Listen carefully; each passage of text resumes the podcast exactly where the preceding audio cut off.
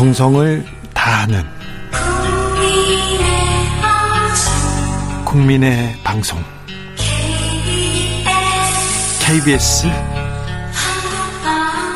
주진우 라이브 그냥 그렇다고요.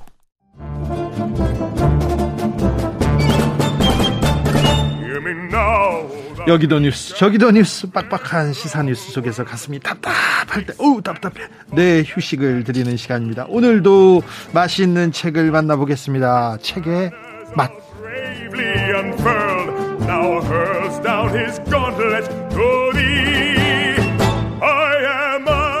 김갑수 평론가 어서 오세요. 네 안녕하세요. 정선태 국민대학교 교수 어서 오십시오. 네 안녕하세요. 연말 어떻게 보내십니까? 네 우울합니다 아, 왜 그러세요? 네.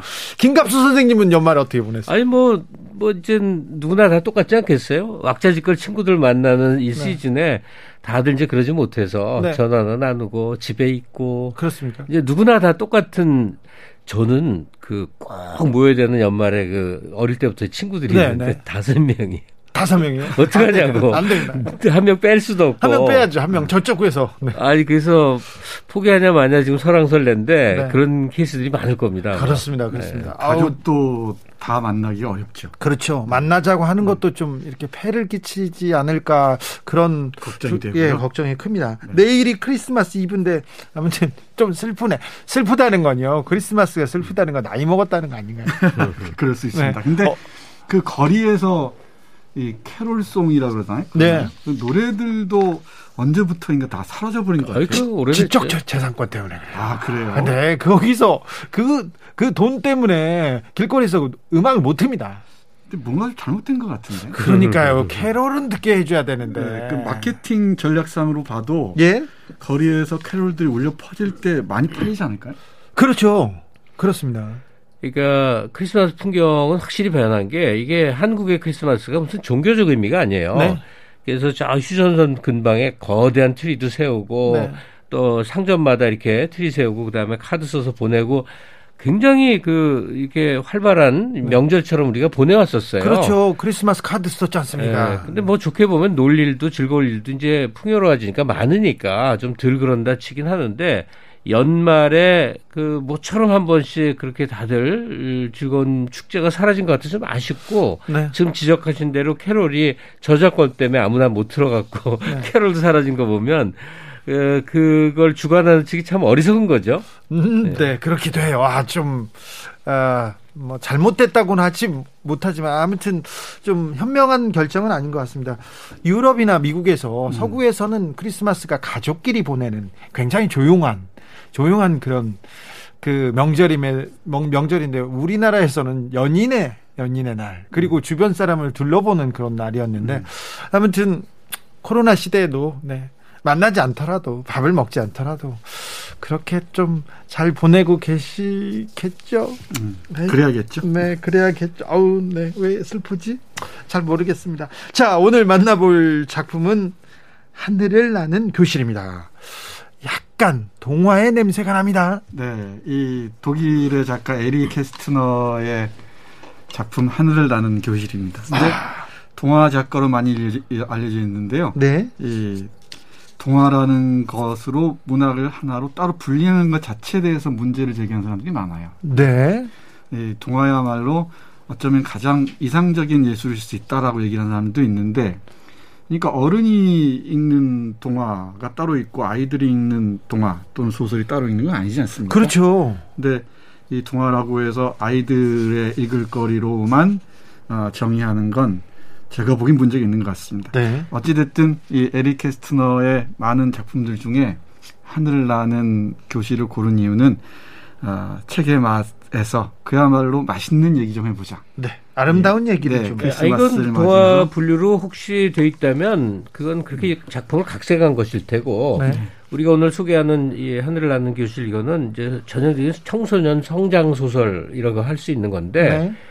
이 청소년 특히 고등학교 시절은 누구나 체험하는 거기 때문에 나이가 든 사람은 이제 회상의 의미를 갖고 또 해당 연령의 사람들은 말 그대로 표현 그대로 성장의 과정에 대한 이제 이야기인데 그 에릭 캐스트너의 그 하늘을 나는 교실을 저도 한 30년 만에 다시 읽게 됐나요? 오늘 시간 때문에 이제 읽으면서 이렇게 소개하면 제일 좋을 것 같아요. 한국 사람이라면 바로 알 수 있는 게 있습니다. 예. 시대 배경도 스토리도 다 다른데 느낌은 똑같은 게 하나 우리나라가 모두가 아는 작품이 있, 는데 네. 어, 드라마 응답하라 1988 있죠. 예. 음. 한 마을에 한 동네에 쌍문동 어 네. 쌍문동에 고등학생들끼리 네. 이리저리 치고받고 장난치고 말썽 일으키고 혼나고 그러면서 서로 또 에, 우정과 사랑을 확인하고 하는 그 이야기 그런 그 가슴에 뭔가 따뜻하고 아주 이렇게 와박히는 그런 얘기에 아주 클래식 같은 교과서 같은 세계에서 가장 많이 읽힌 음. 이런 유형의 책이라고 생각하면 되죠. 아 그런데 여기에는 남학생 김나지움이어서 네? 여학생이 등장하진 않네요. 음, 맞아. 덕선이가 없네. 덕선이가. 네. 네. 아 그래서 네. 아 덕선이가 없다고요? 네, 아, 덕선이가 없어. 그러면 안 되는데 덕선이가 있어야 되는데 에리 캐스트너 어 동화 작가 아니고요 시인이기도 하고 굉장히 또 주목할 만한 작품을 많이 내놓은 독일의 대표적인 작가라고 볼 수도 있습니다. 그렇습니다. 중요한 시인이기도 하고요. 예. 60년대에는 어, 전 해리라는 사람의 번역으로 파비안이라는 아주 유명한 소설이 번역되기도 했었죠. 예. 그리고 아마 기억하실지 모르겠는데 90년대 초반인가요? 요 무렵에 이 전문가가 아닌 분들이 번역해서 센세이션을 불러일으켰던 시집이 있습니다. 네. 마주보기라고 네. 1, 2, 3 시리즈까지 나왔는데 네. 그게 많은 인기를 끌었었죠. 그 홀로서기 그, 보고 그다음에 마주보기 봤어요. 그렇죠, 그렇죠. 네. 맞습니다. 그게 네. 그런 바람에 에릭 캐스트너가 대중적인 어, 이를테면 달달한 서정 시인을 서정 시를 쓰는 시인으로 알려져 있는데 네. 전혀 다릅니다. 네, 그렇습니까? 네, 아주 어, 이 문명에 대한 비판들 그리고 집단주의에 대한 비판들이 통렬하고요. 전쟁과 폭력을 반대하고요. 그렇죠. 이 아주 강렬한 평화주의자이기도 했습니다. 네. 대표적인 게 나치 체제하에서 어디로도 망명하지 않고 12년 동안 그 맞서 싸운 아주 견결한 예, 이 지식인이기도 합니다. 네. 자, 하늘을 나는 교실 참 책의 맛 아, 본격적으로 책 속으로 들어가 보겠습니다. 아, 선생님, 어, 주요 인물이 있지 않습니까? 선생님이 네. 있고, 네. 선생님이 있고 학생이 있는데 이 선생 선생님이 조금 특이한 사람입니다. 네, 이 등장하는 인물은 주요 인물 다섯 명인데요. 어, 태권 아니 권투 선수를 꿈꾸는 친구도 있고 예, 예, 공부는 잘하지만 집안이 가난해서 집에도 못 가게 할 위기에 처해 있는 사람도 있고 그런데 아, 또 겁쟁이 같은 친구도 있고요. 여기서 중요한 인물은 그 이, 선생님입니다. 예. 네. 아, 아 크로이 츠캄 선생님. 유스티스라는 이름으로 저스티스라는 정의라는 별명으로 불리는 이름이 예. 세 가지로 나오죠. 네, 네. 분인데요. 아마 아, 죽은 시인의 사회를 네. 떠올리시면 네. 딱 좋을 것 네, 같은데 네, 죽은 시인의 사회 오리지널 버전이라고 봐도 좋을 것 같아요. 그 어, 학생들과 널리 소통하고 이해하고자 하는 어, 이 선배이면서 교사 선생님과 학생들의 어, 기가 막힌 그 만남들이 그려지고 있습니다. 그러니까 전체 세팅을 제가 다시 정리를 해드리자면 음. 어, 그, 이 독일의 어느 시골쯤 되는 에, 거기에 있는 기숙학교예요. 그러니까 우리가 생각하는 기숙학교가 좀 가난한 집 아이들이 다니는 김나지움, 네. 그러니까 인문계 학교고 또 근처에는 실업계 학교도 있어서 애들끼리 막 주먹질도 하고 싸우고 맞아. 그럽니다. 그런 그 기숙 어, 김나지움에 아이들이 보내는 크리스마스 시즌에 하늘을 나는 교실이라는 이름의 연극. 자기들 창작에 연극을 올리는 이제 그 흐름이에요. 그 와중에 아이들 간에 벌어지는 온갖 사건이고 그 와중에 또 이제 이 그 휴가를 받아서 이 기숙학교니까 각자 이제 부모님 집에 갔다 와야 되는데 그 과정에서 어떤 가난한 아이는 여비가 없어서 갈 수가 없고 등등 이 아이들을 다 통솔하는 학교 사감 선생님이 전체 이야기를 이끌고 가는 핵심 이제 주인공 분치 선생이 굉장히 이 아주 인격적으로 훌륭한 사람들이 내가 저 선생님을 위해서라면 아이들 생각이에요. 저 선생님을 위해서 난 모든 걸 걸 수 있다고 그만큼 아이들을 아끼고 사랑하는 그런 네. 건데 네. 그 선생님의 오래된 이 잊혀진 친구들을 또 아이들이 찾아주는 이야기도 나오고 그래서 이 학교 특히 남고라고 했을 때 생겨날 수 있는 온갖 주먹 다툼도 있고 왕따도 있고 말썽이 있잖아요. 네. 그 이야기가 끊임없이 끊임없이 펼쳐지는 얘기입니다. 네. 네. 근데 지금 말씀하신 다섯 캐릭터가 주요 등장 인물에 나오는데 네. 이제 독일어 이름이라서 잘 뭐 마르틴 뭐 마르티네스 네. 또 마르티스 어, 울리 울리 뭐 네. 이렇게 기억하기가 좀 쉽지는 않은데 등장인물 하나하나에 이제 그 캐릭터가 캐릭터가 그려지는 거죠. 우리 뇌리에 이렇게 담깁니다. 선생님 그 책에 문장도 매우 훌륭하죠. 네, 문장도 아주 훌륭합니다. 그 중에 교사가 핵심적인 인물 중에 하나를 했잖아요. 네. 이 교사에 대해서 얘기하는 부분이 있습니다. 네. 이 문장 먼저 보고 말씀드리죠.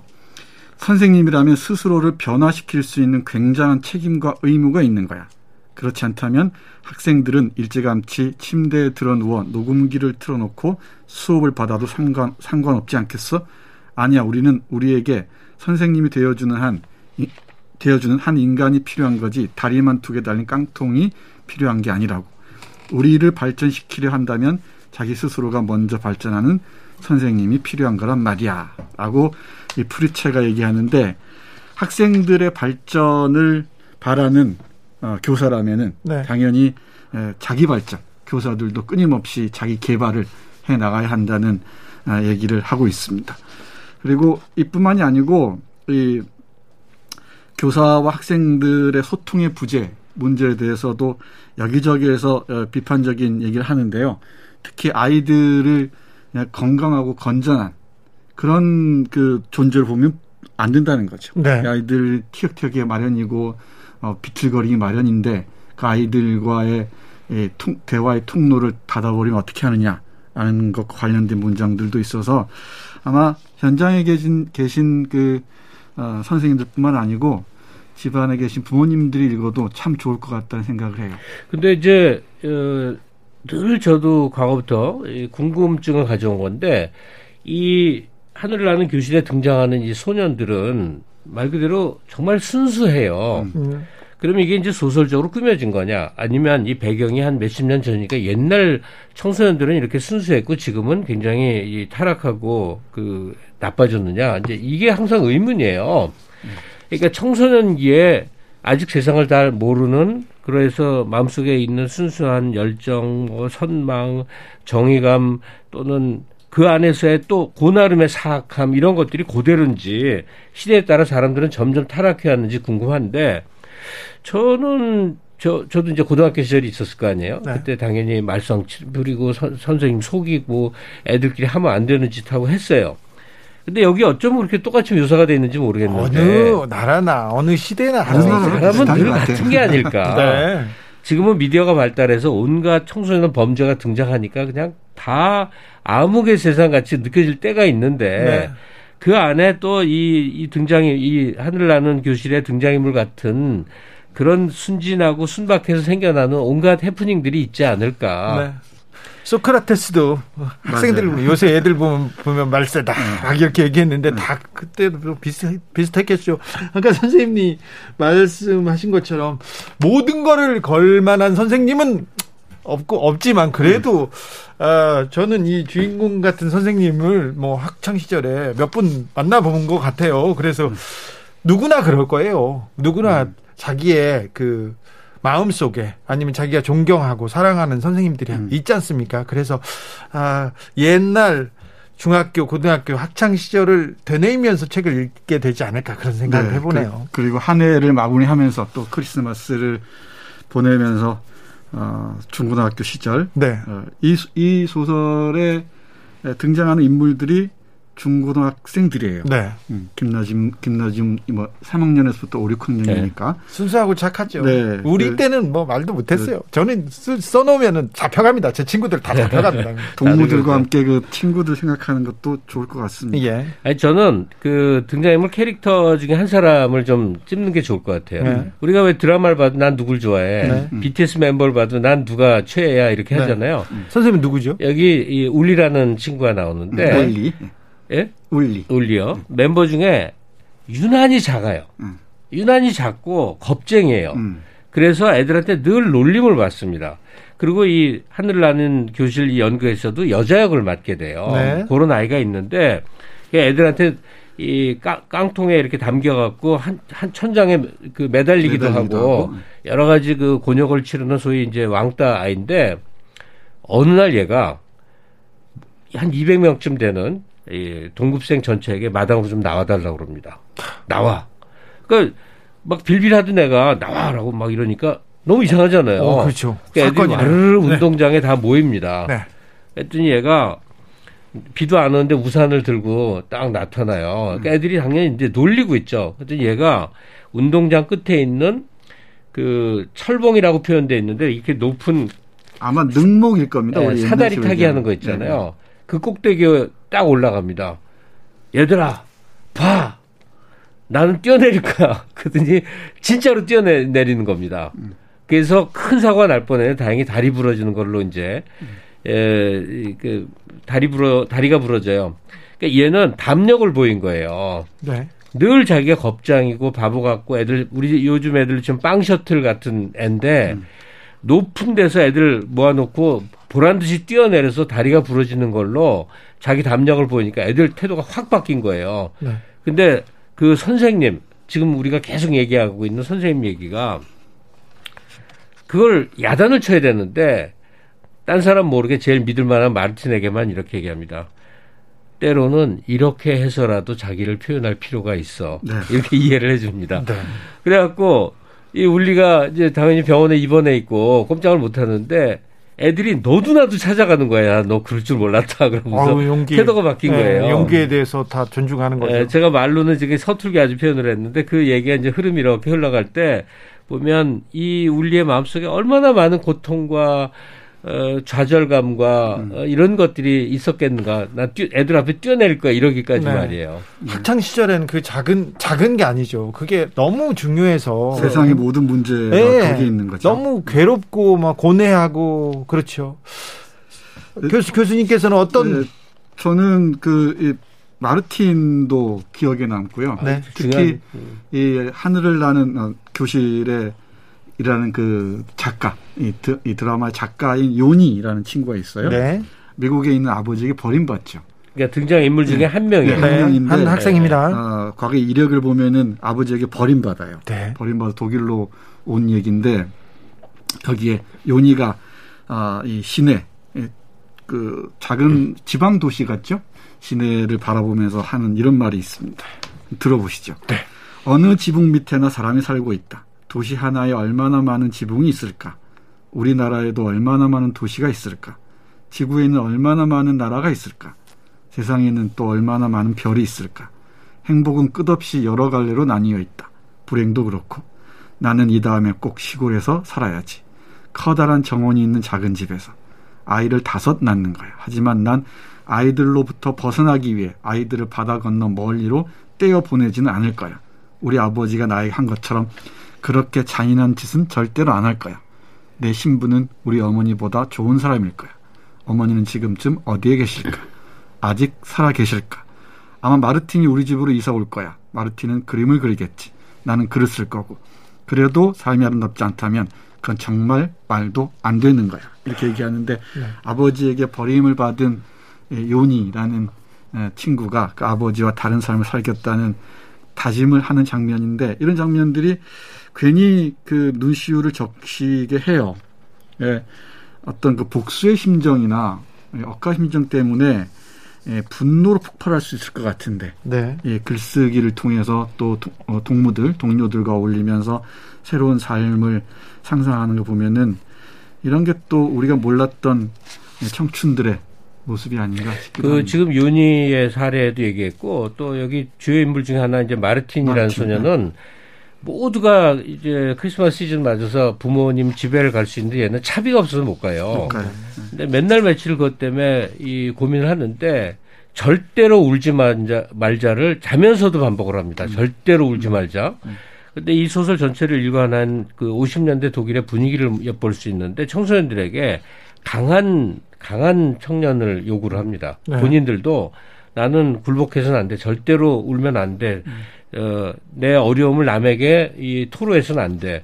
그러니까 이게 이제 나라별 차이가 있죠. 한국은 아주 똑똑한 학생에 대한 선망이 제일 큽니다. 공부 잘하고 똑똑하고 잘난 거에 대한 혹은 잘생긴 거에 대한 부잣집에 대한 선망이 큰데 이 여기는 그런 얘기는 그런 감정은 일체 없어요. 우리 그래요. 부모가 얼마나 잘 사는가 뭐 이런 거에 대한 감정은 없고 강해야 돼. 내가 누구에게 의지하지 말아야 돼. 내 고통을 함부로 표현해서는 안 돼. 이런 그 시대적 풍토가 전체 소설을 일관하는 아주 큰 배경으로 깔려 있어요. 맞아요. 이 작품이 발표된 게 정확히 1949년입니다. 네, 그러니까 패전 후에 네. 그 황폐한 심리적 배경이 있을 거 아니에요. 그 과정 속에서 어, 청소년들을 통해서 독일의 미래를 또 얘기한 것처럼 보이기도 해요. 네. 네 대표적인 친구가 마르틴인데 마르틴 공부도 잘하고 그림도 잘 그립니다. 그런데 아버지가 일자를 이루면서 여비를 보내주지 못해서 못 가는 상황이에요. 나중에는 그 유스티스 선생의 도움으로 가게 되는데 이 그 여비 때문에 집에 못 가는 사람들을 어, 이 떠올리다 보면은 저는 어릴 때 이 명절 때 어, 집에 못 내려오는 여러 그 이웃집 사람들이 떠오르, 떠오르기도 하고 그렇습니다만은 네. 이 크리스마스를 춥고 쓸쓸하게 보내는 사람들이 정말 많이 있을 겁니다. 예. 우리 연말에 더 쓸쓸하고 네, 네. 외롭고 그렇죠. 네. 그런데 아마 아마 이런 마르틴 얘기를 들으면 어떨지 모르겠어요. 잠깐만 제가 읽어드릴게요. 네. 왜 내가 집에 못 가지 하면서 하는 말입니다. 아, 도대체 무엇 때문에? 돈 때문이지. 왜 우리는 돈이 없을까? 우리 아버지가 다른 남자들보다 능력이 없어서? 아니야. 내가 다른 애들보다 부지런하지, 부지런하지 않아서? 아니야. 우리가 나쁜 사람이라서? 그것도 아니야. 그렇다면 무엇 때문일까? 많은 사람들을 고통에 빠뜨리는 불공정함 때문이지. 그래서 많은 사람들이 고통을 당하고 있는 거야. 공정하지 못한 걸 바로잡아 보려는 친절한 사람들도 있긴 해. 하지만 모레가 크리스마스 이브야. 그때까지 그 친절한 사람들이 성공하진 못할 거야. 이런 지나가는 듯한 문장 속에서 네. 이 에릭 캐스트너의 그 사상의 일면들을 네. 뚜렷하게 볼 수가 있죠. 대, 그 우리 대선을 보고 이렇게 쓴 건 아니죠 전혀. 아, 물론입니다. 네, 네. 윤석열을 보고 전혀 상관이 없습니다. 여러 방식으로 이제 외국 작품을 접하고 한국 거를 보면서 어떤 차이 같은 걸 좀 느끼게 돼요. 우리 풍토는 가령 학생이면 학생답기를 좀 바라는데 그렇죠. 학생답다는 게 좀 의미하는 바가 말을 잘 듣고 착하고 그다음에 어리다는 전제를 많이 깔고 있어요. 그래서 해야 될 본부는 공부를 열심히 한다. 이 이건데 시키면 시키는 대로 해. 예. 근데 이 오늘 소개하는 소설 내에서도 그렇고 네. 또 요즘 요즘도 아니고 오래됐는데 제가 재밌게 보는 게 이제 영국 남자라고 하는 제목의 유튜브가 있어요. 거기 이제 영국 고등학생들이 요즘 많이 나와서 여러 가지를 해요. 이거 에리 캐스트너 오늘 작품과 똑같은 게 보이는데 뭐냐면 가능한 대로 자기 내에서 어른스럽게 하고 싶어 합니다. 그러니까 어른이 되는 훈련을 하는 거예요. 사람들 앞에 매너 있게 행동하기, 옷차림 단정하게 입기, 말을 하고 표정을 지을 때 혹은 말 표현에서 굉장히 성숙하고 세련되게 하기. 그러니까 어 16, 7, 8, 그 나이에 자기 또래에서 가능한 한 대로 성숙한 모습을 보이는 게 멋져 보이는 풍토가 있어요. 아니 그렇게 멋있게 보여야 되는데 네. 저희 때는 그만 그때 저희도 음. 어른이 되고 싶었잖아요. 그래서 네. 신분증 위조하고 네? 그걸로 나오나 어른. 네, 양복 이렇게 뭐 형들 거 줄여 입고 그렇게 했었거든요. 근데 우리나라도 이제 그건 있는데 뭐냐면. 불과 한 살 차인데 형이 되면 네. 책임지고 네. 싶어하고 동생이 되면 어려움을 피는 그 풍토가 있어요. 네.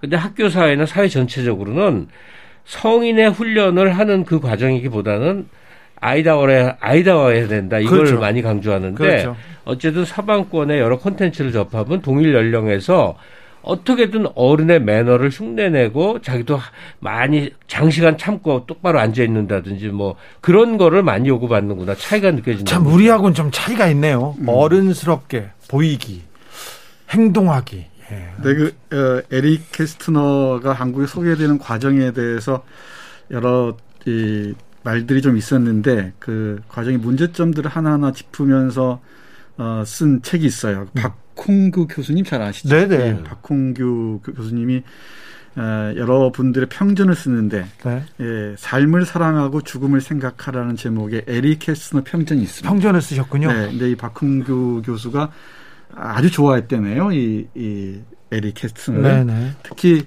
어, 로테와 루이제라는 혹시 아실지 모르겠습니다. 그 작품. 네, 그 두 쌍둥이가 아, 이혼한 엄마 아빠를 재결합하게 해준다는 얘기인데 영화도 아주 재밌습니다. 처음에는 그 작품을 고르려고 했는데 한번 찾아보십시오. Parent Trap이라는 그 영화가 있으니까 찾아보시면은 아, 크리스마스가 조금은 어, 좀 따뜻할지도 모르겠습니다. 박, 그리고 선생 책이라니까 반갑네. 그건 네. 지금도 1년에 한 권씩 책 내나요? 아마도요. 그리고 매년 쉬지 않고 예, 수백 권 냈어요. 수백 권. 박홍구 교수의 이 책에 는 에릭 캐스트는 좋은 시들이 많이 실려 있습니다. 그렇습니다. 시도 한번 쭉 참고해서 보시면서 한 작가의 작품 세계가 얼마나 예, 넓을 수 있는지 네. 그리고 일면만 받아들이는 게 얼마나 그 이, 뭐랄까 어, 왜소하게 예, 접근하는 것인지 여러 가지 한번 보셨으면 알겠습니다. 그 책도 또 찾아 읽겠습니다. 박홍 박홍규 선생님이 쓴 삶을 사랑하고 죽음을 생각하라. 네. 네. 그런데요, 내일이 크리스마스 이브인데 선생님 왜 스크루지 할아버지 얘기 아니고요. 많고 많은 책 중에 요 책을 요 책 하늘을 나는 교실을 이렇게 골라 주신 거예요? 아 말씀드렸듯이 조금은 좀 어, 덜 썰렁하게, 네. 어, 좀 조금이라도 좀 넉넉 하게 예, 크리스마스와 크리스마스 이브를 보냈으면 좋겠다는 심정이었어요. 그리고 네. 이 마지막 장면이 상당히 아름답잖아요. 이 눈이 내리고 별이 그렇죠. 오는 밤에 에, 이 여비를 마련해준 유스티스 선생에게 편지를 네. 네. 보내면서 우체통에 넣고 난 다음에 아버지와 엄마 마르틴 셋이서 산책하는 장면이 있어요. 네, 그런 장면을 떠올리시면서 크리스마스 조금 쓸쓸하고 우울하시더라도 따뜻하게 보내셨으면 네, 좋겠습니다. 그리고 이제 이 세상이 또는 인생이 살만해지는 순간이 누구에게나 있을 수 있잖아요. 근데 그 순간이 언젠가 이제 떠올려 봅니다. 그러면 그, 그 리체 유명 언명이 영원한 재귀 또는 회귀라고 네. 하죠. 되돌아오는 거예요. 네. 언제로 되돌아오냐면 일단은 어린 시절 고향입니다. 지금은 이제 한국인들의 대바, 대다수는 고향이 없어요. 서울에서 나서 자라면 그게 무슨 고향입니까? 네. 근데 이제 세대에 따라 다르고 또 하나가 고등학교를 우리가 3년밖에 안 다니는데 평생을 얘기해도 예거리가 나옵니다. 그렇죠. 그다음에 인간관계도 네. 전체 인생 과정에서 3년인데 그때 맺은 알고 알게 된 관계가 평생에 가장 영향을 미치고 가장 지속돼요. 그러니까 영원한 재규가 이루어지는 시기인데 고등학교 때가 요 고등학교 시절에는 어쩌면 그렇게 하려는 거 하지 않고 딴거 네. 하는지 이제 이 오늘 소개한 소설도 똑같아요. 네. 그래서 크리스마스라는 거는 그야말로 자기를 한번 찬찬히 되돌아보는 따뜻한 시간이 내 상징성을 갖는데 그러네요. 그 상징이 언제냐면 나의 중고등학교 시절이에요. 네. 근데 이 아이들 얘기 들으면서 아마 누구라도 자기의 시간을 떠올려 볼 거예요. 아마 그렇죠. 주진우 씨 네. 고등학교 2학년 때 뭔 짓 했냐 뭐 하나 떠올려 보면 한참 나올 걸요. 전 떠올리기 싫어요. 선생님들도 만나기 싫어요. 제가 그래서 학교 졸업하기 전에 우리 선생님 우리 앞으로 만나지 맙시다. 제가 얘기했어요. 선생님 저 가르치느라고 고생 많으셨는데 나도 선생님한테 배우느라고 너무 고생했다. 그러면서 만나지 말자고 그랬어요. 정선태 선생님은 고등학교 때 공부하는 하셨죠? 책 읽으셨죠 그때도? 아닙니다 그 롤러 스케이트장도 다니고요. 아 그래요? 네. 롤러장 가셨어요? 지금도 기억이 나요. 그 One Way Ticket이라는 아, 노래에 맞춰서. 아 네. 롤러 스케이트 뒤로도 막 타고 그러셨습니까? 뒤로도 탈 줄 알죠. 아, 네. 어우 그랬습니까? 어 좀 타셨네요. 노셨던 정선태 선생님이었어요. 그 롤, 그게 그땐 일본 말로 로라장이라고 그랬거든요. 네. 근데 좀, 좀 놀 줄 아는 애들은 어디 가냐면 스케이트장이 있었어요. 아, 그래요? 스케이트장 가서 팔 이렇게 휘저으면서 멋있게 타면 네. 진짜 여학생들 사귀기 쉽고 그랬거든. 손잡고 그, 타야 되니까 그때는. 아, 그 얘기는 끝나고 하겠습니다. 오늘 함께 맛본 책은 에리 캐스트너의 하늘을 나는 교실이었습니다. 아우 따뜻했습니다. 두 분 아, 연말 잘 보내주시고요. 메리 크리스마스입니다. 김갑수 선생님, 정선태 선생님 두 분 감사합니다. 네, 네, 고맙습니다. 주진우 라이브 마칠 시간입니다. 저는 김갑수 선생님의 추천곡입니다. 무디 블루스의 나이틴 화이트 사틴 들으면서 여기서 인사드리겠습니다. 저는 내일 오후 5시 5분에 돌아오겠습니다. 지금까지 주진우였습니다.